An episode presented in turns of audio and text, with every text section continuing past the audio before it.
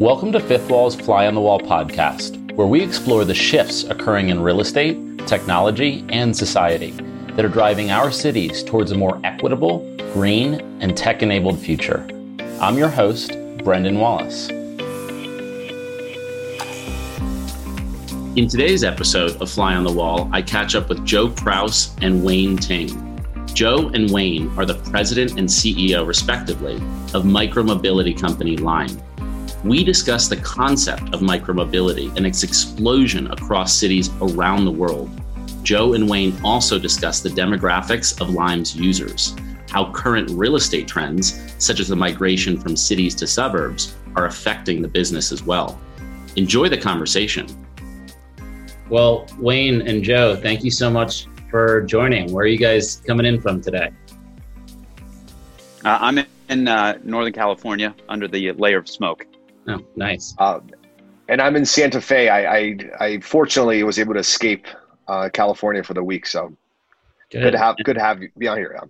Well, hopefully, Joe, you're you're staying indoors. Um, yes. Can you guys give just a little bit of background on your roles, obviously at Lime, and just what is Lime? Sure. Um, so um, my, I'm Wayne. I, am the CEO of Lime, um, and Lime is the um, world's largest micromobility provider. Uh, if you think about scooters and e-bikes, um, we're on five continents, 100 um, cities, 30 some countries um, around the world. We've only been around for about three years, but we've done over 150 million trips in that time frame. And, and to put that in context, you know, Uber took double the amount of time to get to 100 million trips. Um, and it's really been a, um, a, a, phenomenon to see, you know, people, we put out this scooter, this new form factor, and the number of cities and riders embrace it all around the world. Um, I'm Joe Kraus. I'm the uh, president of Lime.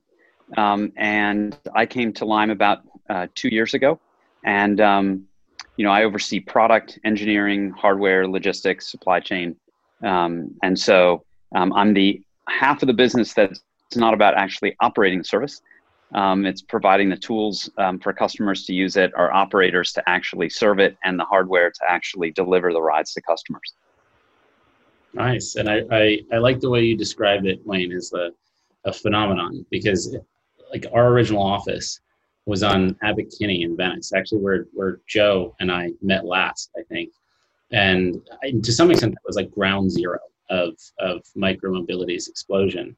And I remember, so we were obviously had just started our, our real estate tech fund, and I just never seen consumers engage with something new in the way they were with scooters. It was just phenomenal. It was a, it was just, it was like a, it was like meme like. It was hard to believe that it was real. And I remember when we made our investment in, in Lime, our our real estate strategic LPs were like, "What? This is not real estate tech."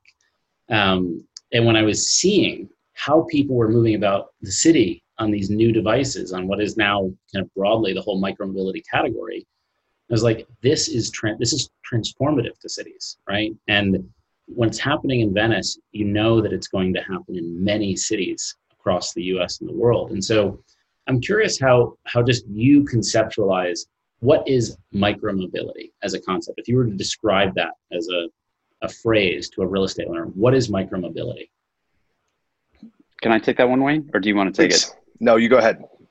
Um, let me frame it in terms of the mission that we have. We want to serve all trips below five miles within a city.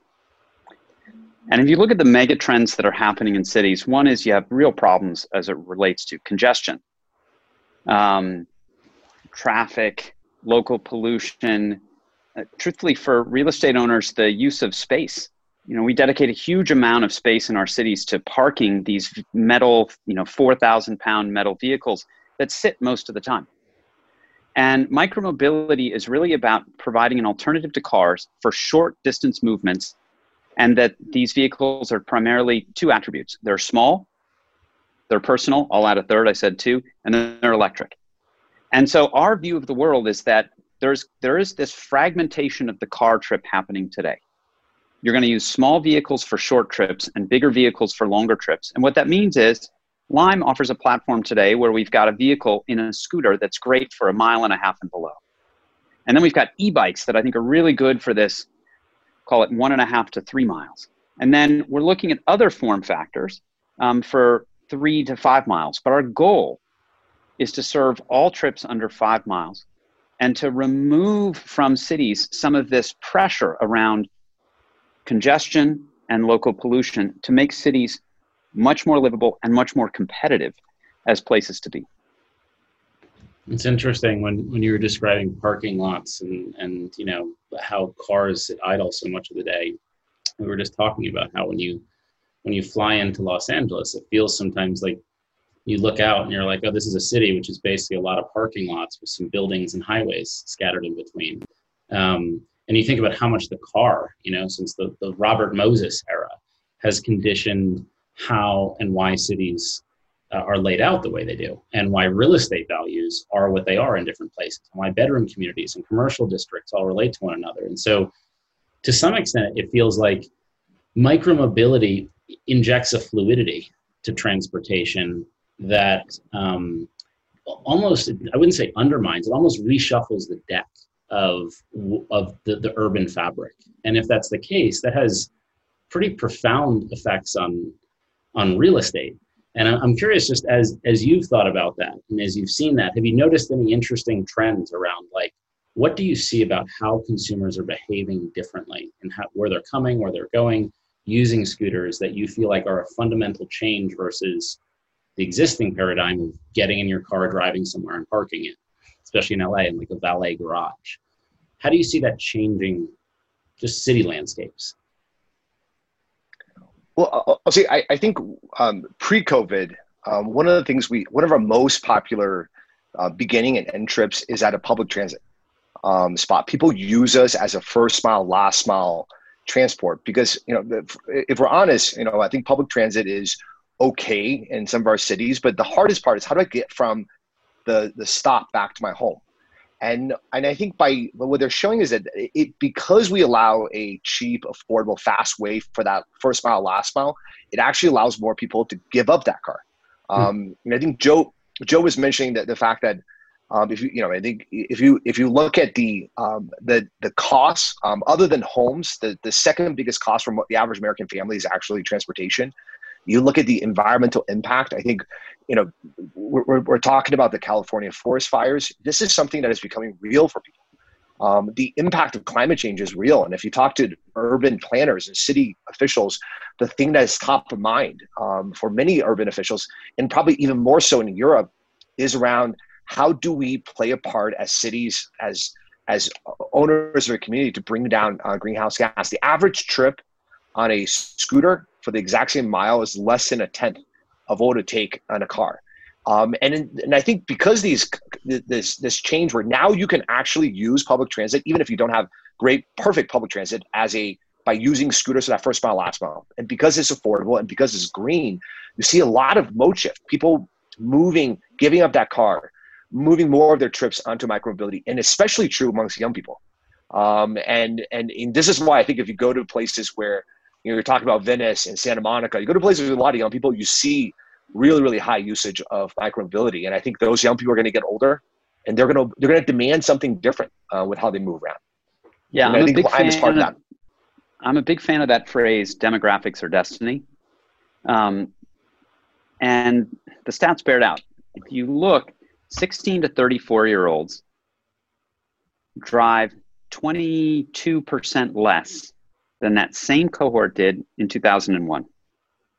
The, the era since Henry Ford invent, in, introduced the Model T in 1906, the model was individual car ownership. And if we look at those two words, car ownership, both of these are changing.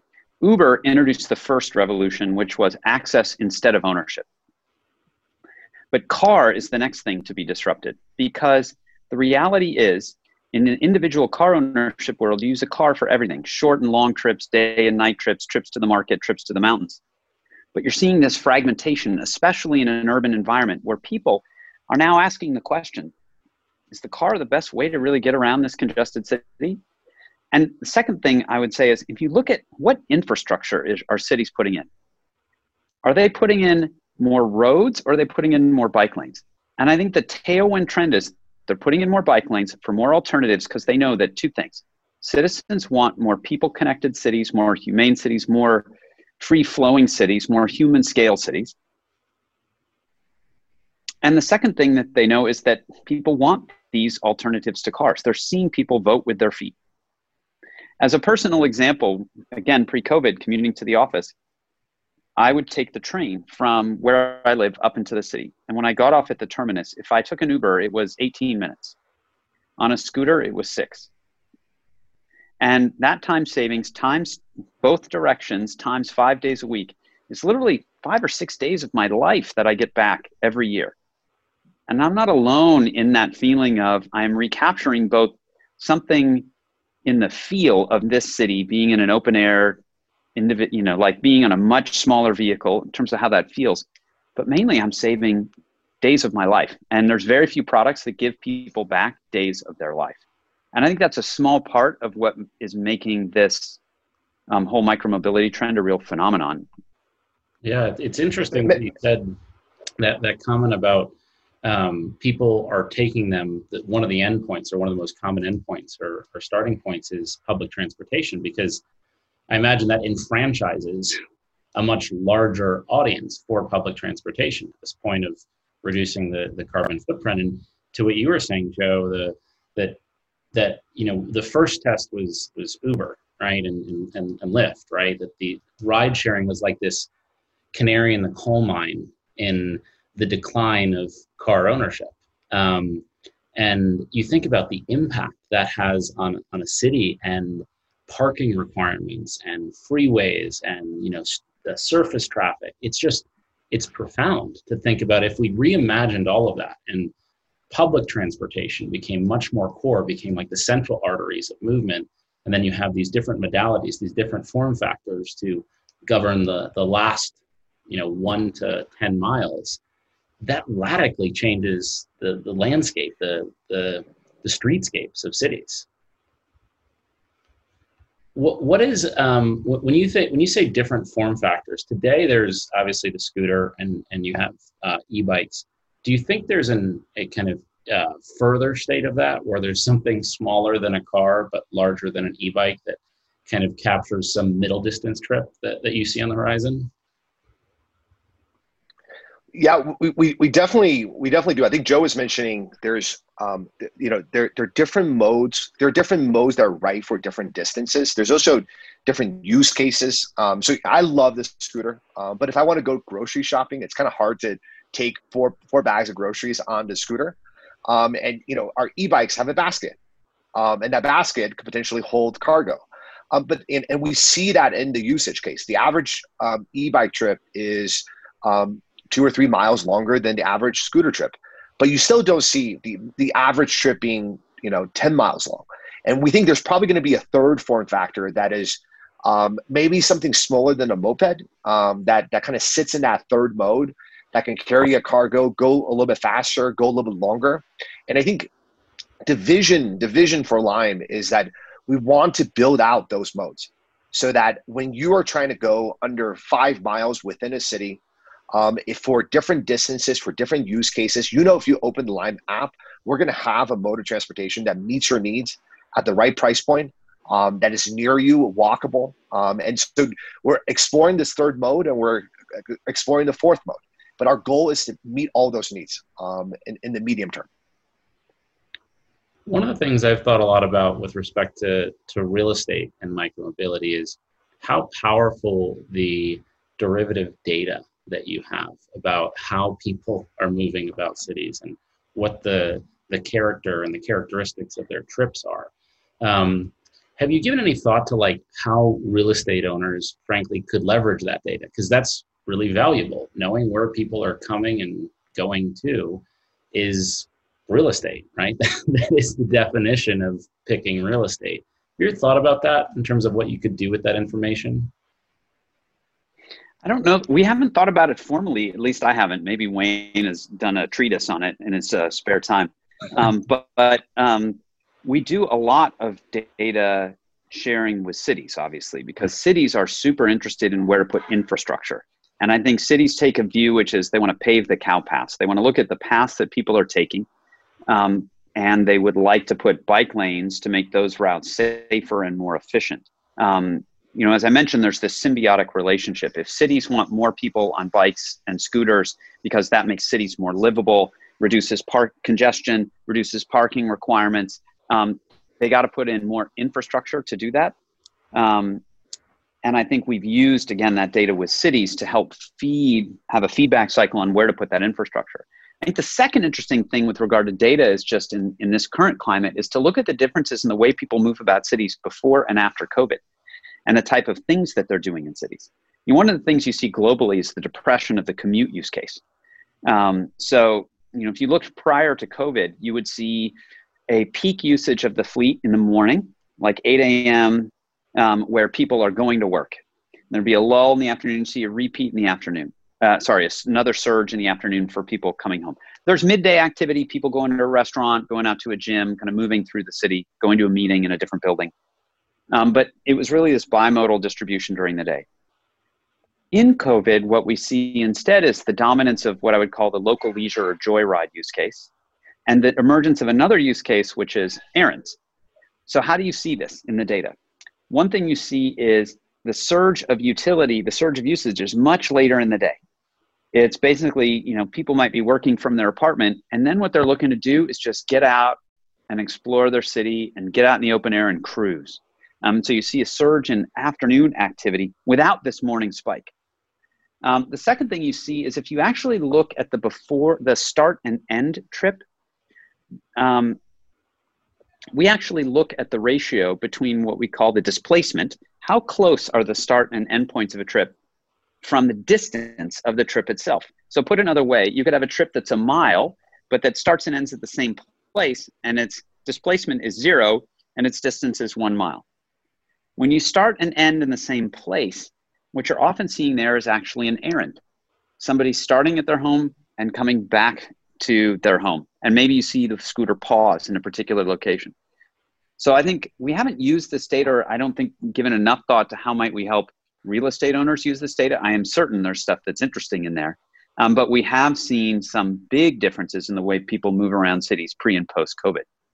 Yeah, and I imagine I, would love to be able to step out of my house and joyride around the block for a little bit right now. But one of the things that you know we always thought was really exciting about what you could do with Lime and with micromobility is tenants are demanding this, right? So if you have a multifamily building and you know people that are commuting to work, oftentimes they live within a distance where they could commute via scooter, or as Wayne, as you said, they could now get to public transportation and commute in that form. Um, have you have you explored ways where you could potentially partner with these endpoints these like consumer endpoints whether it's an office building or a multifamily building or a shopping retail asset and actually kind of almost structure docking stations where this could be offered as an amenity to to tenants? But also also you could kind of drive inducement i imagine in the retail category in particular to say I'm sure mall companies or large retailers would love to attract people to their center, even for a free ride, for the cost of a free ride. Have you looked at anything like that in terms of structuring partnerships? We, we've only done kind of, I would say, small scale um, pilots. Um, so in France, we partnered with a um, kind of a local convenience store, and we have charging stations in the convenience store. Um, and we said, okay, go to this convenience store, uh, plug it in, charge it, and we'll give you a, a, bit of a discount. And I think with the with the convenience store, we actually have a um, um, a, a, payments because one of the things we, we do is we got to charge the scooters somehow. And what we do is we have traditionally what we call juicers. These are independent contractors who take the scooters home and they charge it. And I think our question was, well, if we're going to have to pay for charging anyway, you know, is there a win-win where we can split some of that cost? And then from the perspective of the convenience store, what they get is more foot traffic because the, the rider knows if I go one extra block and park it um, at the convenience store, um, I'll get a little bit of a discount. Um, but when I'm there, maybe I buy something. And so we've done small scale pilots, and I and I think um, it's something that definitely um, you know I think we see a lot of um, opportunities um, to, to look more into. But I'll, I'll say one additional thing uh, because I think I you know when I think about real estate and longer trends, especially this year, you know, I, I think we see a lot of, um, you know, uh, we certainly see a lot of people starting to think and talk about moving out of cities. And I think one of the way, reasons why, especially in the post-COVID world, people are thinking about moving out of cities. I think you know, is it one is it they don't know how to move around um, in a safe way. Um, and one of the things that really distinguishes micromobility um, is that we're open air. Uh, we're single passenger. The most common way COVID is transmitted is human to human. And, and we know indoor outdoor early studies are showing you know 5 10x delta i think a lot of reason why you look at dining spaces that they're not really opening indoors it's just a huge difference it really lingers um, you know when we think about the the the impact of having a, um, an, a, a safe mode of transportation is that hopefully more people stay in the city. Um, and I think you know Joe was mentioning we see a lot of people using the scooters now end to end. Um, maybe they don't feel quite safe with public transit, so they're using it from their home all the way to a store. In fact, one of the big use case increases is actually visiting um, local small medium sized businesses because they they don't have other ways to get there, especially if you don't own a car. Um, you know, and so how do we how do we leverage that knowledge and as people are leaving their homes, give them more information since we already know they're visiting um, um, businesses around them. Um, and I think we're partnering with uh, chambers of commerce um, over the last couple of months to help promote uh, local businesses. I think all those things we're at the beginning of it, but I think there's a lot of opportunities. Wow. Two, uh, I'll add a couple of things of things that I would love to explore. We know that, especially as um, you know, we look forward to a world in which people are doing more commuting um, they're actually doing more commuting in Europe, less so in the United States. And um, but the the thing that I think about is if you ask users who are commuting on a scooter what their number one concern is, the answer is always the reliability of ensuring that a scooter is available for me when I need to get to work. They're less anxious about getting home.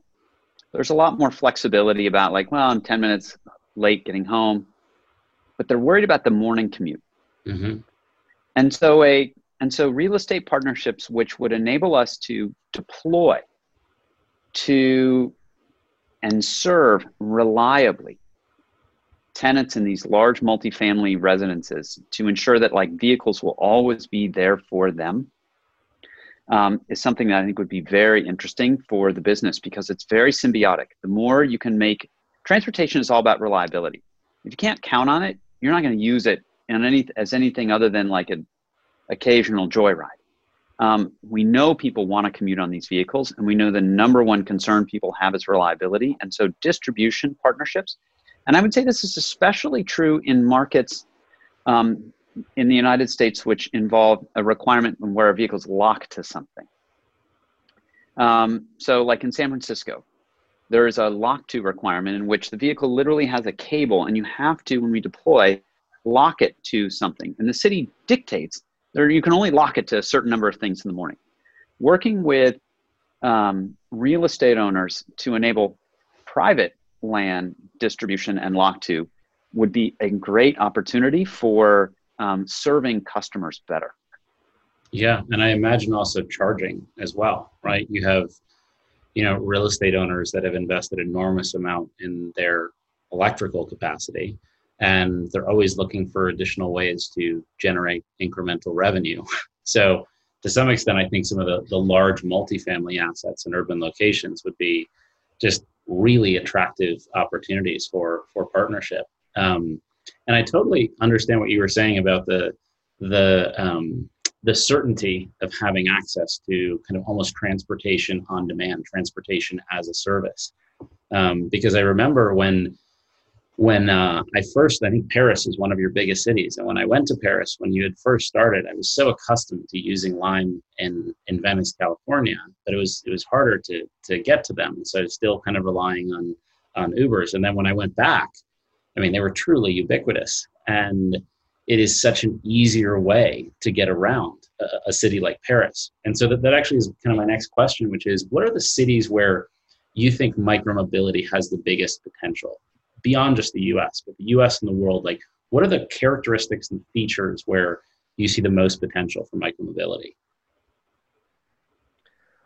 I'll, maybe I'll take a stab at it. I, I, you know, we're actually a lot of times people are surprised by this, but we're actually today um, two thirds outside the United States. The vast, you know, the majority of our business um, um, are in global cities. And, and we think there's a couple reasons why cities outside the United States sometimes is more attractive. Um, uh, one is that, you know, I think a lot of the European cities in particular were built before the days of the cars. Um, and I think, you know, one of the things that, um, you know, they're made able to walk around. They're, they're, they're often as more uh, smaller. They also, as a result, has had a history of building micromobility and promoting bike lanes and promoting uh, the use of you know other forms of uh, lightweight vehicles. And so you look at our our biggest city globally. They're the Parises, they're the Berlins. Um, you know, and we just launched in Rome. It is already a top uh, five city uh, globally. Um, and and we think a lot of these European cities, because of their density, because of the culture, um, and also I think because of the the, I think there's a probably a different level of awareness and um, um, consideration around our impact on climate change. Um, I think it's made it more successful. That said, we actually see uh, scooters working all around the world, um, and you know I think we're, one of the places that we've done enormously well um, is around university towns, uh, places that are smaller that you wouldn't think it is. It looks very different than than kind of these high, big, dense cities. We do quite well in uh, places that are near oceans or rivers or lakes because it creates that uh, beautiful scenery, a lot more joyriding, um, um, you know, uh, uh, use cases. And we actually do really well in, in Utah. Brendan, I know you're in Utah, and we see different use cases in places like Utah. We actually see a lot of dates because there's isn't uh, the same bar scene, and you actually see two rides. They start in the same place. They spend five hours together, and it's clearly like a date ride and, and a great way to spend an afternoon. Um, and so, our best cities are European, dense, big, older cities but we see this working in, in all around the world, big and small, and, and many uh, different use cases are popping up in different communities. It's really interesting. And now I have a new date idea here in here in Utah. um, but uh, the, the, last thing I wanted to ask you about is you've talked a lot about you know the the reduced carbon footprint, obviously, of using a scooter to get around, and it's it's so intuitive, right? That is the most intuitive thing, right? You can go from driving your you know big SUV to driving a Tesla electric powered to driving something that's a fraction the size of a Tesla to get to the same place. Um, how impactful is it? Is my is my first question. Can you kind of frame like what is the the the, the, the impact of you know say twice three times the adoption of micromobility today in the United States and then how much do cities care about this? And how much does that vary between Europe and the US? Because you said it, it seems to be more topical for European riders than it is for American riders. Um, so I'll definitely start with European cities, European regulators um, care deeply about their climate objectives. Um, it's not saying that US cities don't care, but the level of intensity the level of commitment behind it is far higher. And the level of requirements that they put upon us as an operator to, um, in terms of full life cycle analysis, document and demonstrate um, the carbon savings is extremely important to them. As a company, we look at it end to end. We, we have done the full life cycle analysis. And if you actually look, there is the, the carbon footprint is it's obvious. Uh, you know, when you use a gas powered vehicle, which weighs 4,000 pounds to move a 150 pound person versus using a 40 pound vehicle to move a 150 pound person using a battery. Um, the, the carbon impact of the trip itself is enormous, but that's a portion, an important portion of the carbon impact.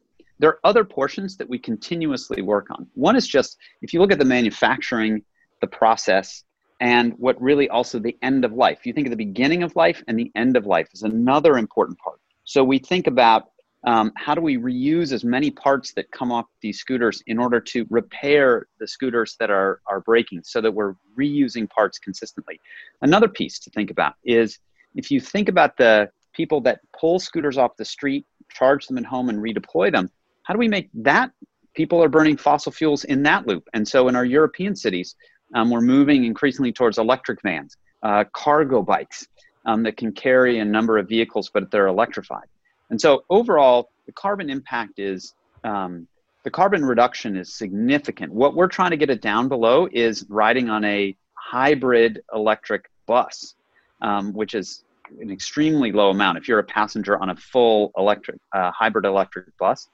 Um, but uh, for regulators, again, it's more than just the ride; it's the entire chain from manufacturing through operations through end of life.